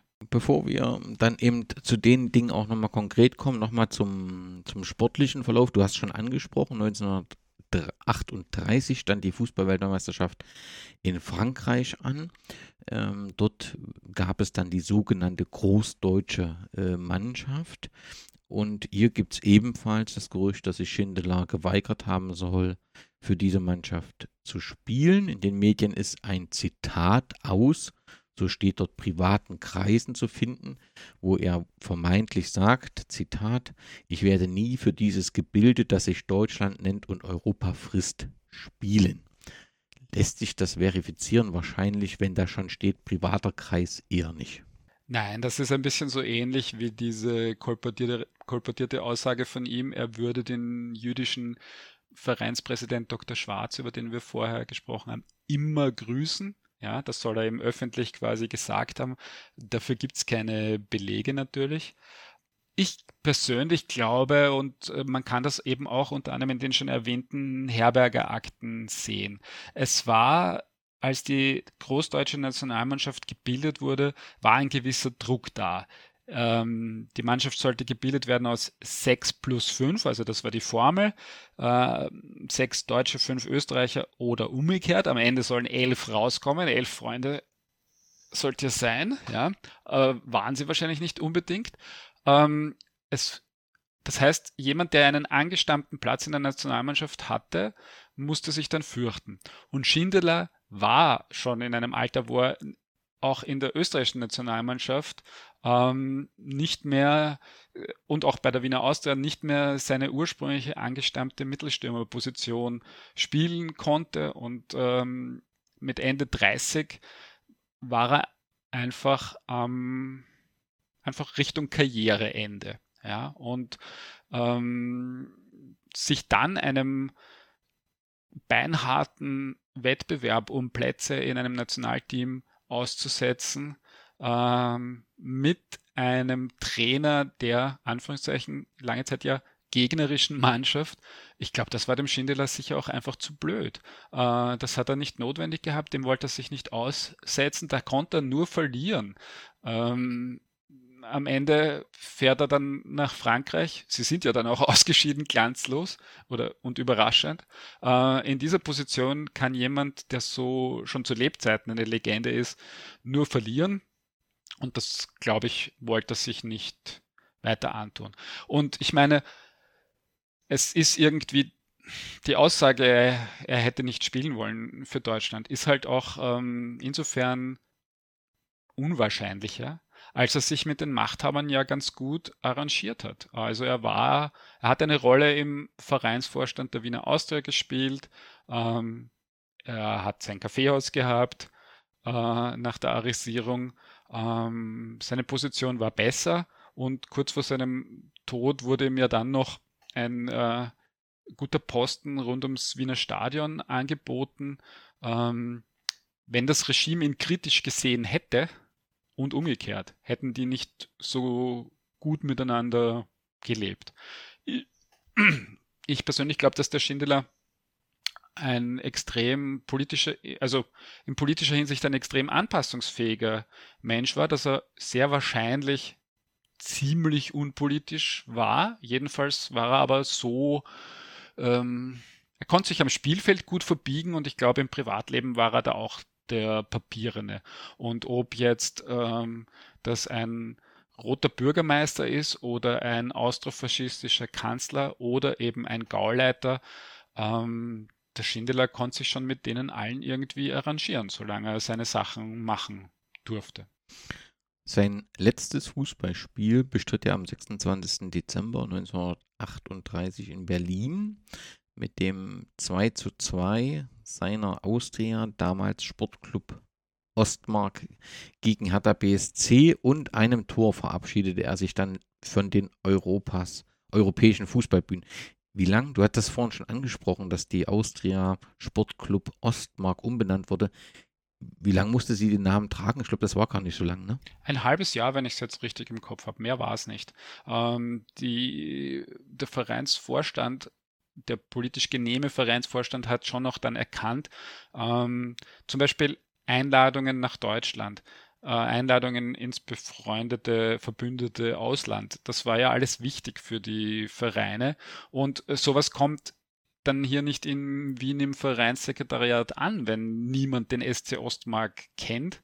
Und wenn man draufschreiben kann, FK Austria, zweifacher Mitropa-Cup-Sieger, sieht die Sache einfach anders aus. Also das war ein unpopuläres Experiment, sich quasi auch namenstechnisch anzudienen, das dann aufgegeben wurde. Zum Sindelar wollte ich noch kurz sagen, ich meine, er hat ja immer an dieser Kniegeschichte laboriert und war sicher auch einfach immer in Gefahr, wenn ein Gegenspieler ihm physisch zu nahe tritt, dass das das Karriereende ist. Und am Ende, er war auch schon in der Qualifikation für die WM 38, also in den Spielen des Jahres 1937. Er wurde ja auch einfach schon seltener eingesetzt und war häufiger verletzt. Und das ist, denke ich, schon auch typisch für einen Spieler Ende 30, der irgendwie den Übergang zum Karriereende findet. Ja? Und ich glaube, an dieser Stelle war Sindelar zu diesem Zeitpunkt. Am 23. Januar 1939 wurde der damals knapp 36-jährige Matthias Sindelar und offensichtlich seine Freundin, beziehungsweise eine Frau, in deren Wohnung in der Wiener Annagasse tot aufgefunden. Kohlenoxidvergiftung infolge eines schadhaften Ofens war im Polizeibericht zu lesen. Sind das die reinen Fakten rund um diesen Tod? Danach sieht es insgesamt schon aus, ja. Also auch hier gibt es ganz viele Mythen rund um diesen Tod, ob das ein Unfall, ein Suizid, ein Mord plus Suizid, ein Doppelmord gewesen sein könnte. Darüber gibt es unzählige Geschichten und Varianten, was sich da abgespielt haben kann. Fakt ist jedenfalls, schadhafte Öfen und so Kohlenmonoxidvergiftungen waren grundsätzlich zeittypisch. Also es sind schon durchaus viele Menschen an so etwas gestorben zu dieser Zeit. Ich denke, dass halt schon in den ersten Tagen nach der Entdeckung des Todesfalls eines solchen Stars ging es eigentlich medial schon los, weil es war dann eine Flasche mit einem alkoholischen Getränk und der Boulevard hat das halt auch sehr schnell dorthin geschrieben. Also das Ende von Matthias Sindelar war fast so profan, wenn es so war, ja, dass es einfach nur ein kaputter Ofen war und die erstickt sind.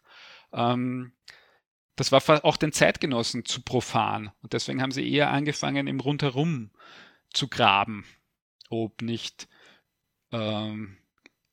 also für den Boulevard war ein Giftmord aus Liebe eine attraktive Variante, diese Geschichte zu erzählen. Ja? Und für die jüdischen Flüchtlinge, die in Frankreich gesessen sind und an Wien gedacht haben, ein Wien, das es so nicht mehr gab, für die war der Tod dieses Fußballstars, die haben sich da ganz anders wieder eingefühlt und für die war klar, der Sindelar muss sich umgebracht haben und zwar, weil er nicht unter Nazi-Herrschaft leben wollte. Also die Mythenbildung um den Tod von Matthias Sindelar beginnt quasi mit dem Tag der Entdeckung seiner Leiche. Welche Rolle spielt die Frau bei der Mythenbildung? Oder ist das nur für den Boulevard relevant gewesen? War sie Jüdin? Naja, eben. Also es heißt dann, bei der Emilia Castagnola heißt es dann immer Halbjüdin oder katholische, ehemalige, also ausgetretene Jüdin. Die Frau spielt insofern eine Rolle, also Sindelar hat ja eigentlich immer bei seiner Mutter gelebt und hatte dann manchmal Frauengeschichten, oft mit älteren Frauen, also eigentlich wieder sozusagen so Mutterfiguren. Ich glaube, hier konzentriert sich die Mythenbildung auch auf die Frau, weil sozusagen jüdische Geliebte klingt gleich ganz anders, wenn man versucht, das als Suizid weil man nicht unter den Nazis leben will, darzustellen. Und ich meine, das zieht sich dann bis in die Gegenwart, wenn in italienischen Comics zu Matthias Sindelars Leben grau bemäntelte Gestapo-Männer in diese Wohnung gehen. Es gibt auch ein Theaterstück, da ist es auch so, dass es natürlich eine jüdische Freundin ist und dann werden sie auch von den Nazis umgebracht. Also ich glaube, die Geschichte funktioniert besser, wenn man sie mit diesem Drall erzählen möchte. Hat sie nicht auch irgendwie so ein Etablissement gehabt, oder? Genau, eine gewisse, also sie hatte so eine sogenannte Gulaschhütte, also da gab es billigen Alkohol und was zu essen. Das wird dann oft auch gerne, wird eine Rotlichtnähe konstruiert oder der Sindelar habe gespielt. Die meisten allerdings dieser Fußballer haben um Geld Karten gespielt, der Sindelar auch. Das heißt auch diese These, dass es aus dem Rotlichtmilieu, dass es etwas mit Spielschulden zu tun haben könnte, diese Geschichten sind auch gleich mal aufgetaucht. Ja.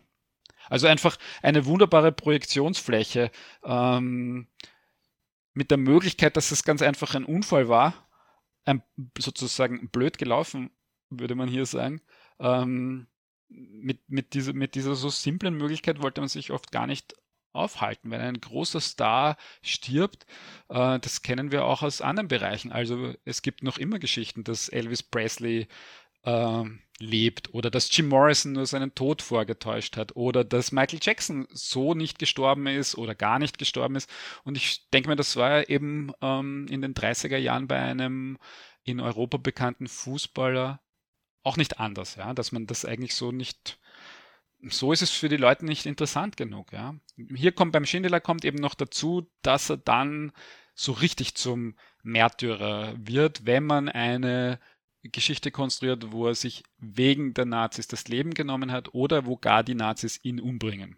Also ich habe in den großen Weiten des Internets einen Brief des Präsidenten des Nationalen Olympischen Komitees für Deutschland, Willi Daume, von 1988 gefunden, der an den Schriftsteller Walter Jens auch einen Geburtstagsgruß, und dann nimmt er Sindelars Leben als Beginn einer Geschichte, und auch dort wird an der Selbstmordthese festgehalten. Also die scheint sich ja, also bis in die 80er, 90er Jahre, wenn nicht sogar bis in die 2000er Jahre fest etabliert zu haben, dass es ein Selbstmord gewesen sein oder eben Mord gewesen sein muss.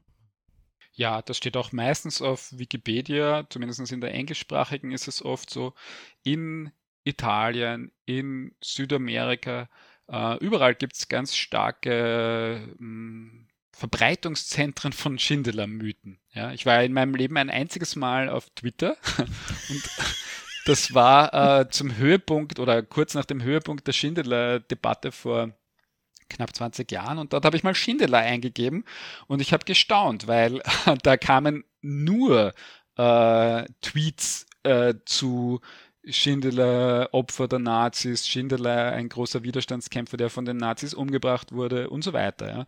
Ja. Ich glaube, dass, oder in den wichtigen Chroniken zum österreichischen Fußballsport, gleich in der ersten wichtigen von Schidrowitz steht auch Selbstmord, Fragezeichen. Und die Geschichte, die hält sich über Jahrzehnte und sie wird gerade im Ausland auch in Sindelar Comics, Sindelar Romanen und so weiter immer wieder popularisiert. Ja. Bevor wir zum Kaffee kommen, noch eine letzte Frage. Gibt es eigentlich irgendeinen Hinweis? Ich glaube, du hast ja letztendlich, indem du ihn beschrieben hast, als sehr anpassungsfähig eigentlich schon beantwortet. Aber gibt es irgendeinen Hinweis, dass Sindelar sich irgendwann mal regimekritisch geäußert hat oder regimekritisch positioniert hat? Es gibt keinen einzigen tauglichen Beweis dafür, nein. Es gibt ein paar dieser Geschichten, er habe gesagt das und das, wie eben, er werde den jüdischen Austria-Präsidenten immer grüßen. Auch da ist übrigens die Frage, ist das überhaupt regimekritisch? Ich meine, die haben jahrzehntelang bestens zusammengearbeitet, das war sein Präsident, also das kann er schon auch gesagt haben. Beweisbar ist es halt überhaupt nicht. Es gibt überhaupt über seine politische Ausrichtung nichts Handfestes, nein. Dann lass uns über das Café Sindelar sprechen. Da muss man vielleicht zunächst nochmal das Thema Fußball und Kaffeehaus. Ich habe das so in zweierlei Verbindung gesehen. Es gab auch in der Zwischenkriegszeit, kam der Fußball ins Kaffeehaus.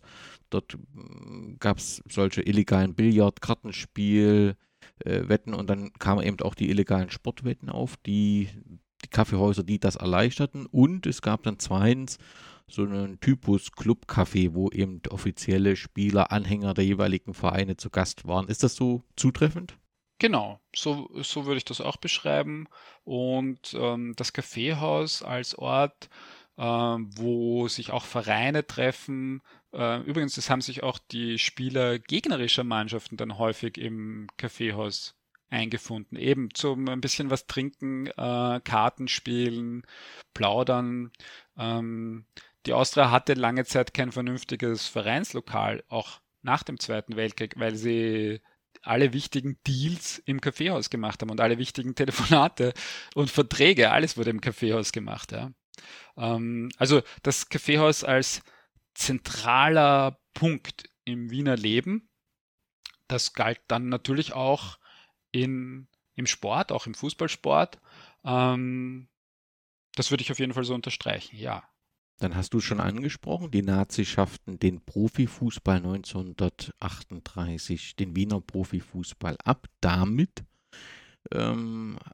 fehlten vielen Fußballern die Existenzgrundlage und dies sorgten dann auch für die Suche nach neuen Herausforderungen bzw. neuen Möglichkeiten. Und das ist sicherlich auch das Kaffeehaus eine Option für einige gewesen. Also ich denke mir, das muss man sozusagen als Kontext im Hintergrund behalten.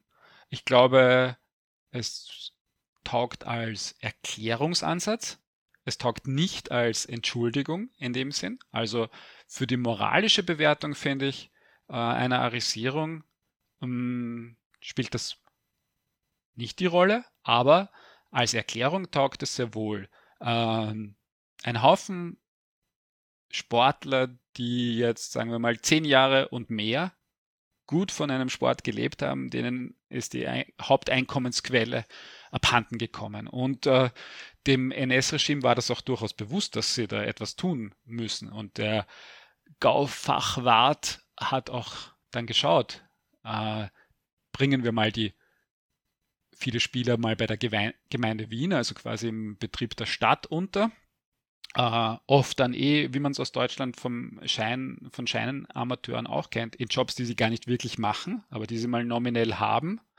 Und dann gab es hier sozusagen einen Riesenkuchen zu verteilen. Wohnungen, Geschäfte, Restaurants, Hotels, Kaffeehäuser, Bäckereien. Und damit wollten die Nazis einerseits mal ihre treu gedienten Parteigenossen bedienen, die hier ja auch in der Zeit, als die NSDAP in Österreich verboten war, sozusagen der nationalsozialistischen Idee gedient haben. Die haben laut geschrien, sie wollen jetzt was davon haben. Die waren nur oft zur Führung von Betrieben reichlich ungeeignet. Und viele Sportler, zuallervorderst eben diese Fußballstars, die brauchten, ein Kollege von mir hat das ausgedrückt, Versorgungsposten. Und die Kaffeehäuser waren ein sehr guter Versorgungsposten. Man musste nicht allzu viel können, um Cafetier zu sein. Oft wurde ja dann ein Geschäftsführer eingestellt oder der Oberkellner weiß eigentlich, wie der Betrieb wirklich läuft. Und im Kaffeehaus sind sie sowieso schon gern am Nachmittag gesessen, da kannten sie sich aus. Also die Kaffeehäuser rückten jedenfalls in den Blickpunkt, ja. Sindelar kam aus einfachen Verhältnissen, glaube ich, eine Schlosserlehre hatte er gemacht. Das heißt, er hatte eben eine herausfordernde Situation. Wie kam er denn zu seinem Kaffee dann? Also das Kaffee, das wissen wir, das kannte er. Er hat dort tatsächlich auch tarockiert, also Karten gespielt. Das war das Kaffeehaus des jüdischen Cafetiers Drill, Leopold Simon Drill. Und er kannte das Kaffeehaus, er wollte, / brauchte eine Einkommensquelle. Und das NS-Regime war ihm dann behilflich mit entsprechenden Empfehlungen. Es gibt bei der Arisierung dieses Kaffeehauses einen sozusagen Zwischenschritt. Man muss sich vorstellen, im März 38 gab es ganz viele, man nennt das wilde Arisierungen. Also Räuber sind losgezogen in den nächsten jüdischen Betrieb rein, haben beispielsweise einen Ausweis oder ihr SA-Abzeichen oder etwas Ähnliches vorgezeigt und gesagt, so, das ist jetzt meins. Und wenn der jüdische Eigentümer sich dagegen gewehrt hat, dann ging das schlecht für ihn aus. Und so wurden innerhalb weniger Wochen wechselten viele tausend Geschäfte und Wohnungen oder auch einfach nur Schmuckschatulen und Pelzmäntel ihre Besitzer. Also es war ein gigantischer, von oben teils gedeckter und teils wurde der Versuch unternommen, das zu kanalisieren. Es fand also ein gigantischer Raubzug an der jüdischen Bevölkerung Wiens statt. Und im Fall des Sindelar war es so, dass ein sogenannter kommissarischer Verwalter schon drinnen saß in dem Kaffeehaus. Diese kommissarischen Verwalter, in dem Fall auch ein strammer Nazi, der schon seit 1932 bei der NSDAP war, demnach auch in der Zeit, als die NSDAP in Österreich verboten war. Und diese kommissarischen Verwalter haben diese Betriebe, in dem Fall das Café, geführt und kräftig in ihre eigene Tasche gewirtschaftet. Sie sollten aber auch dann, so war der Kanalisierungsversuch, den Übergang sozusagen zu einer ordnungsgemäßen Übergabe vorbereiten. Ich denke, was man sich auch bedenken musste, ist, das NS-Regime hat diese Gelegenheit genützt, in vielen Branchen sozusagen eine Art Flurbereinigung zu machen, gerade in Branchen wie Kaffeehäusern oder Kinos, beides in Wien sehr wichtig, wo der Eindruck war, da ist eigentlich schon zu viel Konkurrenz und deswegen wurde immer ein Teil der Betriebe liquidiert, also für immer geschlossen. Und ein anderer Teil wurde arisiert, also einem neuen Besitzer übergeben. Und in der Kaffeehausbranche war das ähnlich. Das Gefühl innerhalb der Stadt oder der Branche war, dass es tendenziell eher zu viele Kaffeehäuser gibt. Die Nazis sahen das jedenfalls so und haben einmal einen Teil davon dicht gemacht.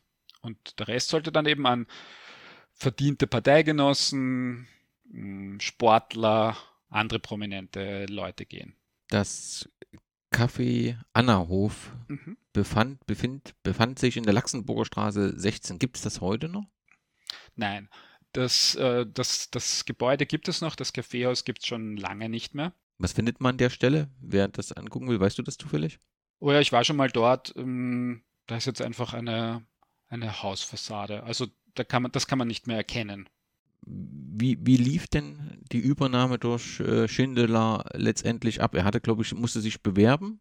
Also der Ablauf letztendlich jeder dieser Arisierungen und daher auch im Fall des Café Annahof ist so gewesen, dass man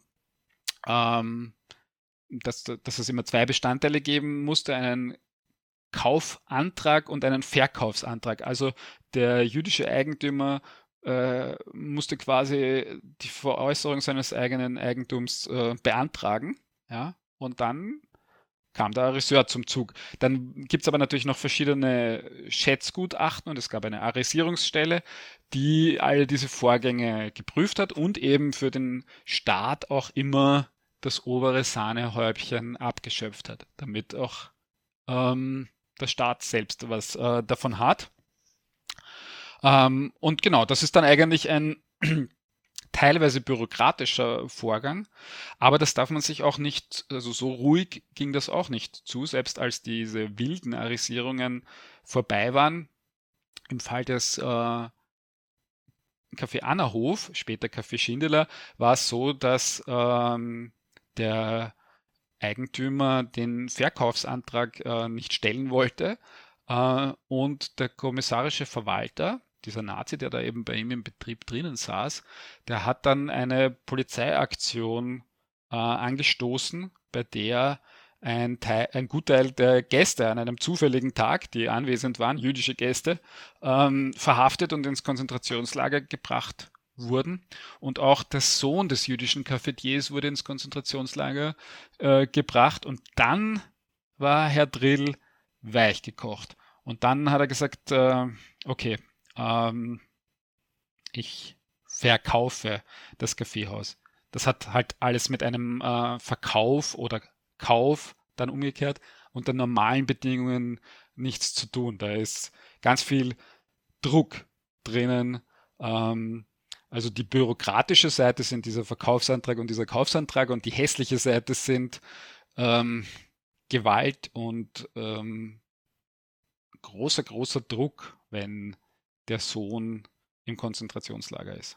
Ja, dann ist es ja aber fast irritierend, wenn man dann immer wieder auch als Argument liest, dass das Kaffee zu einem angemessenen Preis verkauft wurde, weil egal wie angemessen oder nicht angemessen es war ja kein klassischer Verkauf, der hier stattgefunden hat. Ja, also. Genau, aber darum werden ja dann noch weitere Schutzbehauptungen aufgestellt. Also in dieser Geschichte ist dann immer der kommissarische Verwalter, der wirklich Böse, und der Sindelar, mein Gott, der hat es dann halt übernommen. Das macht Sindelars Rolle passiver und die des kommissarischen Verwalters aktiver. Und der angemessene Kaufpreis, der so lange als Legende sich hielt, der ist natürlich auch der Versuch, das irgendwie zu entschuldigen und schön zu färben. Das geht oft sogar so weit, dass man sagt, naja, der Sindelar habe ja damit dem Herrn Drill sogar das Kaffeehaus gerettet. Er habe es ihm ja nur bewahren wollen. Das ist nämlich so entstanden, dass man sich nachträglich zu Recht schwer vorstellen konnte, wie da der Sindelar den Cafetier Drill ja kannte, wie denn das abgelaufen sein kann. Und da war aus Sicht der Sindelar Verteidiger die fast logische Erzählung zu sagen, naja, er wollte ihn ja nur schützen. Ja, der hatte mir das Kaffeehaus gerettet. Ja. Was geschah mit dem ehemaligen Inhaber? Der wurde deportiert und ermordet. Sein Sohn ist aus dem KZ freigekommen zu einer Zeit, als die Nazis noch Leute aus dem KZ rausgelassen haben, um sie dann möglichst schnell zu vertreiben, und der konnte nach England entkommen. Der Herr Drill hat das nicht überlebt, nein. Ich glaube, im Konzentrationslager Theresienstadt. Genau, 1942, glaube ich, ermordet. Die Angemessenheit also der Kaufvorgang selber, das denke ich ist unbestritten, das ist kein normaler, gewöhnlicher Kauf. Die Angemessenheit des Kaufpreises, die kann man ja tatsächlich schon auch abklopfen und einschätzen. Es gibt verschiedene Möglichkeiten, wie beispielsweise den Jahresumsatz als Kennzahl heranzuziehen. Ich habe das sehr lange und sehr gründlich untersucht und bin zum Schluss gekommen, das ist kein angemessener Kaufpreis gewesen, sondern im Gegenteil ein Schnäppchenkauf, den der Sindelar da getätigt hat. Ein Schnäppchenkauf, von dem der Eigentümer sowieso auch nichts hatte, weil, das muss man auch noch dazu sagen, das Geld landete ja nicht beim Eigentümer, sondern auf so einem Sperrkonto, auf das der jüdische Eigentümer nicht dann zugreifen konnte. Aber ich würde mal sagen, so grob gesagt, er hat es um mindestens die Hälfte billiger bekommen. Und das geht halt nur unter diesen Zwangsbedingungen. Ganze Geschichte rund um dieses Kaffee, die ja letztendlich erst durch deine Recherchen so einen neuen Blickwinkel bekommt. Da müssen ja viele weggeguckt haben oder irgendwelchen mystischen Geschichten geglaubt haben. Wer hat denn dazu beigetragen? Wie ist denn die Familie von Sindelar, wie haben die denn kommuniziert nach dem Krieg? Es gab dann ein sogenanntes Rückstellungsverfahren rund um das Kaffeehaus. Die Erben von Herrn Drill mussten sich dann mit den Erben Sindelar quasi auseinandersetzen. Und ganz stark geht von der Schwester von Matthias Sindelar sozusagen auch diese Geschichte aus.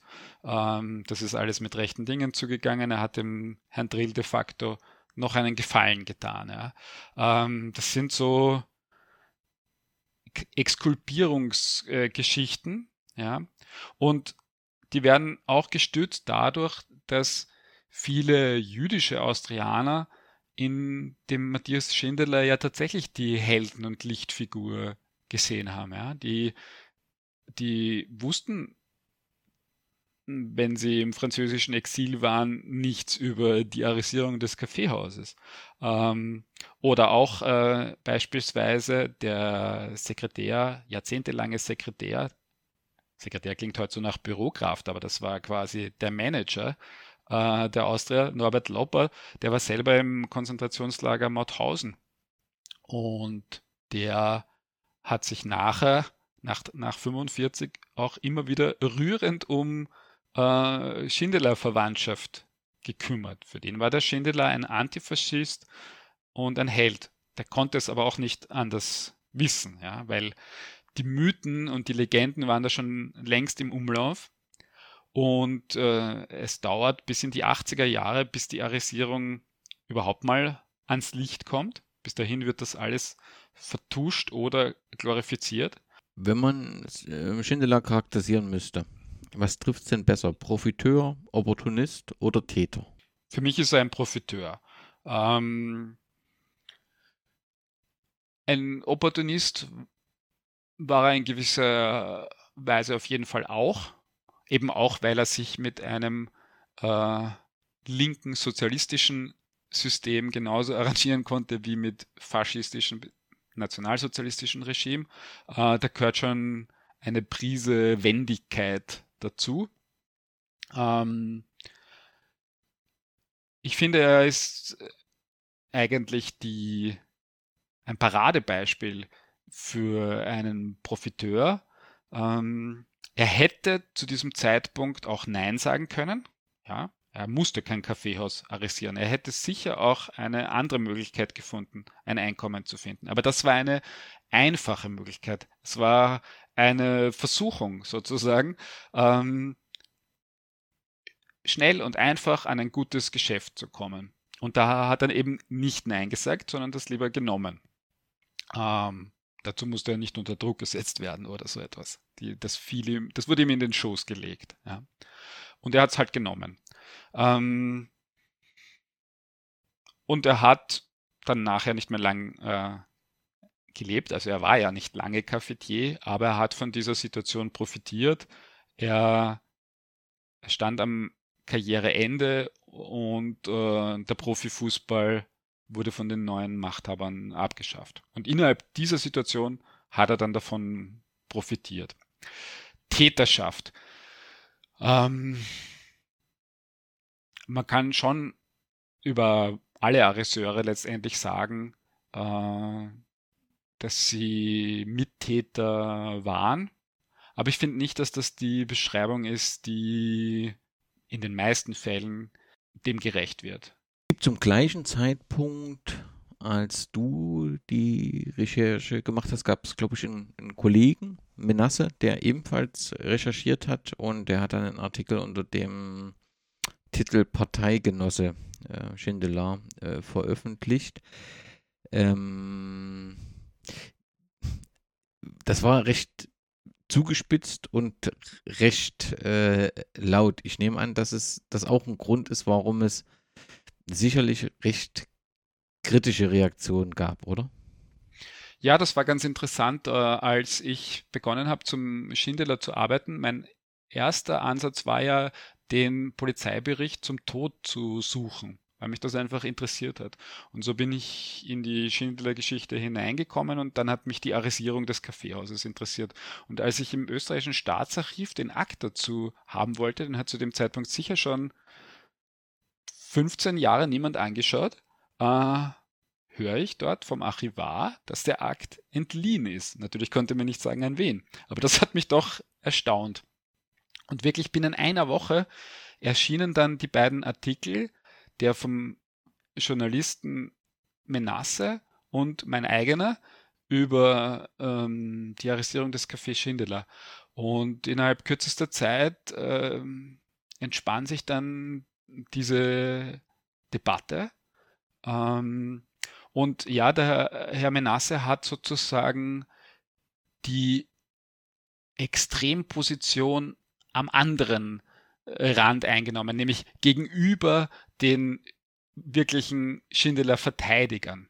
Und ich selber habe mich immer, in der Mitte ist auch nicht ganz korrekt, aber jedenfalls nicht an den Extrempositionen habe ich mich mit meiner Sichtweise oder mit meinen Beiträgen nicht gesehen. Und der Kollege Menasse fand halt, man muss richtig draufhauen auf das Denkmal, sonst kommt nichts in Gang. Und deswegen hat er auch diese so zugespitzte Headline gewählt, denn tatsächlich ist in einem zeitgenössischen Dokument das PG für Parteigenosse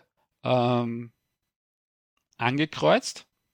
Wir können nicht mit Sicherheit sagen, ob Matthias Sindelar bei der NSDAP war oder nicht, weil nämlich gar nicht alle Akten erhalten geblieben sind. In dem erhalten gebliebenen Teil, der in Berlin liegt, lässt sich seine Parteimitgliedschaft bei der NSDAP nicht verifizieren. Ich glaube auch ehrlich gesagt nicht, dass er bei der Partei war. Ich glaube, dass das hier an dieser Stelle in diesem Formular angekreuzt war, wo es auch um seine sonstige Eignung ging, das Kaffeehaus arisieren zu dürfen. Das war ein Gefälligkeitsformular. Ja. Aus einem einzelnen angekreuzten Formular würde ich nicht auf eine NSDAP-Mitgliedschaft von Matthias Sindelar schließen. Übrigens der Herr Menasse auch nicht, aber er fand, dass das trotzdem ein formidabler Titel ist, um die Leute aufzuregen und wachzurütteln. Und das ist ihm ja auch tatsächlich gelungen. Ja. Wie hat denn zu diesem Zeitpunkt der Verein Austria auf diese Artikel und die dann losgehende Debatte reagiert? Naja, die haben sich mal total eingeigelt und den Sindelar verteidigt und sie haben eben auch jeden im politischen Spektrum linken Historiker, der bereit ist, den Sindelar zu verteidigen, vor den Vorhang gebeten und noch ein paar jüdische Austrianer, die auch alle gesagt haben, na, der Sindelar war doch ganz bestimmt kein Nazi und kein Antisemit, womit die Debatte sofort in alle möglichen Richtungen verstreut wurde und irgendwie ihren Fokus verloren hat. Und sonst ist die Austria zu diesem Zeitpunkt, ich möchte sagen, die waren wirklich völlig unbeleckt. Also die haben Nostalgiefahrten zum Kaffeehaus unternommen, also um diese Fassade von dem Haus anzuschauen. Die hatten Tassen mit dem Sindelar drauf, zum Höhepunkt der Sindelar-Debatte, und sie haben die jedenfalls die Tribüne mit den Journalisten und den VIPs, also die Südtribüne im Austria-Stadion, nach Matthias Sindelar benannt, die einzige Tribüne, die nach einem ehemaligen Spieler benannt ist. Also die Austria hat den Sindelar-Mythos jedenfalls gelebt. Der gehörte zum Selbstbildnis der Austria dazu und jeder, der etwas anderes sagt, das wurde als direkter Angriff auf eigentlich die violette Seele gewertet. Gab es eine Reaktion der Kurve auf diese Veröffentlichung? Und der Großteil des Austria-Anhangs fühlte sich auch angegriffen. Es ist interessant, sowohl der Herr Menasse als auch ich sind beide Austrianer. Beiden wurde vorgeworfen, wir seien eigentlich quasi missgünstige Vertreter des gegnerischen Stadtrivalen. Und auch in den Internetforen der Fanszene war mal eine ganz, ganz starke Verteidigungshaltung. Und ich fand persönlich auch sehr interessant. Es gab dann am Höhepunkt der Debatte eine Podiumsdiskussion, wo wirklich das gesamte Spektrum von Denkmalzertrümmerer bis zum Verteidiger auf einem Podium saßen. Und da waren eben viele Fans dort und auch viele Austria-Fans. Und nachdem wir dort 2 Stunden hitzig diskutiert haben, kamen ein paar von diesen Austria-Fans nach Ende der Veranstaltung zu mir und haben tatsächlich gesagt, ja, es hat ihnen nicht geschmeckt, sie wollten das nicht glauben, aber es stimmt. Das ist, wenn man es nüchtern anschaut, dann ist es moralisch zweifelhaft. Das hätte er nicht machen sollen sozusagen. Und da standen die mit ihren Trikots und Fanschals und ich glaube, ein halbes Jahr später war ich Mitglied in diesem Austria-Fanclub und war mit denen in Warschau. Also es war schon so, dass sich in der Szene dann bei Einzelnen zumindest was bewegt hat. Wenn man heute schaut, sobald ein Sindelar-Posting irgendwo auftaucht in Fanforen, ist es schon meistens das. Die klassische Erzählung, er habe sich umgebracht oder er wurde von den Nazis umgebracht und der Kaufpreis war angemessen und er hat dem Cafetier einen Gefallen getan. Also das hält sich weiterhin ganz, ganz stark, aber es gibt eben auch unter Anführungszeichen völlig normalos in der Fanszene hat es auf jeden Fall ein Umdenken gegeben. Ja. Und ich glaube, dass ein Fußballmagazin mit sozusagen Street Credibility wie der Ballesterer, ja, das war, glaube ich, auch das richtige Sprachrohr, um wirkliche Fans zu erreichen. Zumindest zum Nachdenken zu anzuregen, genau. Und das unter solche Posts dann eben auch immer in Kommentaren mit einem Aber kommt. Und das, denke ich, hast du geschafft. Das internationale Bild, ich glaube, das hat sich kaum geändert, oder? Also das, du hast ja, glaube ich, mit Wikipedia-Einträgen, ich habe die jetzt nicht alle kontrolliert, aber grundsätzlich dieses Aber ist international noch nicht angekommen. Eigentlich sind wir in Österreich in Österreich ist die Debatte auch immer wieder so, dass die Sindelar Verteidigungslinien zurückkehren, der Hydra wächst, der nächste Kopf, das schon, aber wir sind trotzdem innerhalb des Landes sehr, sehr viel weiter in der Sindelar Betrachtung gekommen, zu einem differenzierten Bild. Im Ausland ist das komplett anders, da wird einfach wirklich weiterhin das Heldenlied in Verbindung mit der Opfersaga gesungen. Also Sindelar, der Widerständige, der von den Nazis umgebracht wurde. Das ist extrem populär in Italien. Ich meine, die können ja dann oft auch nicht die deutschsprachigen Debatten verfolgen. Ja? Und das sind dann auch so Selbstläufer, die Wikipedia-Seiten, die fremdsprachigen oder eben Twitter. Der Mythos wird dann retweetet und verbreitet sich auf diese Art. Ja? Und die in den fremdsprachigen Wikipedias ist es ja meistens so, dass aus Sindelar zusätzlich noch ein Jude gemacht wird. Ja? Damit die Geschichte noch besser funktioniert, ist es auch noch ein jüdischer Fußballer. Ja? Ganz, ganz hartnäckig. Und haben wir oft auch in Deutschland erlebt, dass sich sozusagen der ursprüngliche Mythos, dass der stark ist. Aber der hat natürlich eine Beharrungskraft. Der hat eine Beharrungskraft, die seit dem Jahr 1939 begonnen hat zu wirken. Da beginnen die Sindelar-Mythen und das war einfach eine irrsinnig lange Zeit, wie sich das aufbauen konnte. Und deswegen hat sie auch so eine starke Macht und Kraft. Und letztendlich ist ja auch ein widerständiger Fußballheld. Das ist ja eigentlich die Geschichte, die wir gerne hören würden. Ja? Was ich daran interessant finde, ist, dass er oft die wirklichen Opfer und die wirklichen Widerständigen unter den Fußballern ausgeblendet und vergessen werden. Ja? Die Austria hatte einen jungen Stürmer, der in einer Gruppe Wehrkraftzersetzer, wie sie damals genannt wurden, waren und der dafür eine Zuchthausstrafe bekommen hat. Bei der Austria gab es einen jüdischen Manager, der in Jugoslawien ermordet wurde von den Nazis. Aber genau diese Geschichten, die wurden alle nicht erzählt. Ja, das sind die waren zu unpopulär, die waren vergessen und unter den Teppich gekehrt. Da hat man sich lieber einen antifaschistischen Österreich-Patrioten konstruiert, der Matthias Sindelar so nicht war. Ich weiß, dass für dich Herbert Prohaska der größte Austrianer ist, aber für viele ist es Matthias Sindelar. Kann er das trotzdem sein? Kann er trotzdem der größte Austrianer aller Zeiten sein? Kann er, finde ich. Also ich bin der Meinung, dass man, also wenn es nach mir ginge, ich würde tatsächlich keine Tribüne nach ihm benennen oder auch keine Straße, weil ich finde, es gibt eben die moralisch zweifelhaften Handlungen, die er gesetzt hat. Wer ein Kaffeehaus arrestiert, nach dem kann meines Erachtens keine Tribüne benannt werden. Das nicht. Das wäre auch das ist auch einfach weiterhin, finde ich, auf der Symbolebene ein fatales Signal. Aber die Aussage, war der größte Austrianer oder war der Star des Wunderteams, die stimmt ja. Also das, finde ich, kann man weiterhin so sagen. Die sportlichen Erfolge, alle diese Siege und Tore und Geschichten, die es rund um das gibt, die bleiben ja. Ja. Aber ein differenziertes Bild hat uns allen noch nicht geschadet.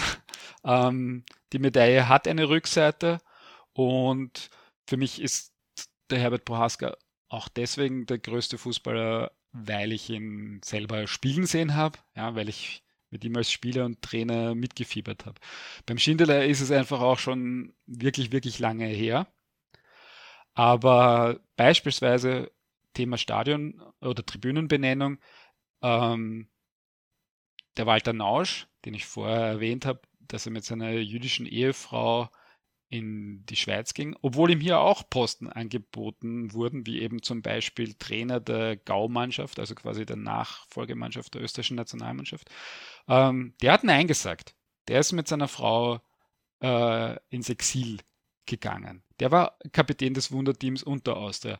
Nach dem könnte man eine Tribüne benennen. Ja, das wäre meiner Meinung nach angemessener.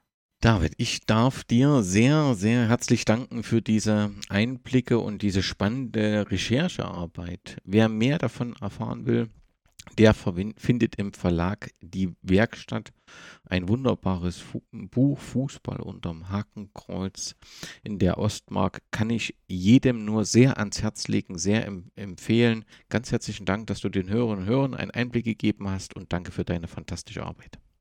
Ja, viele liebe Grüße nach Deutschland. Danke, dass ich hier sprechen konnte. Ich hoffe, dass es auch für euch in Deutschland soweit verständlich war.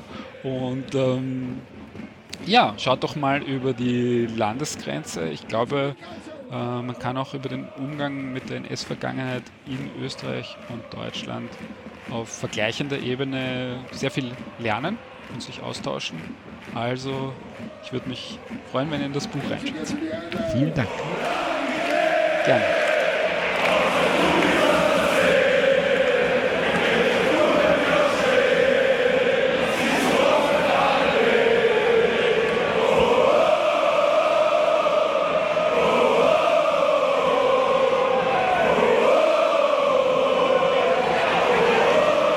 Jetzt in die Hände!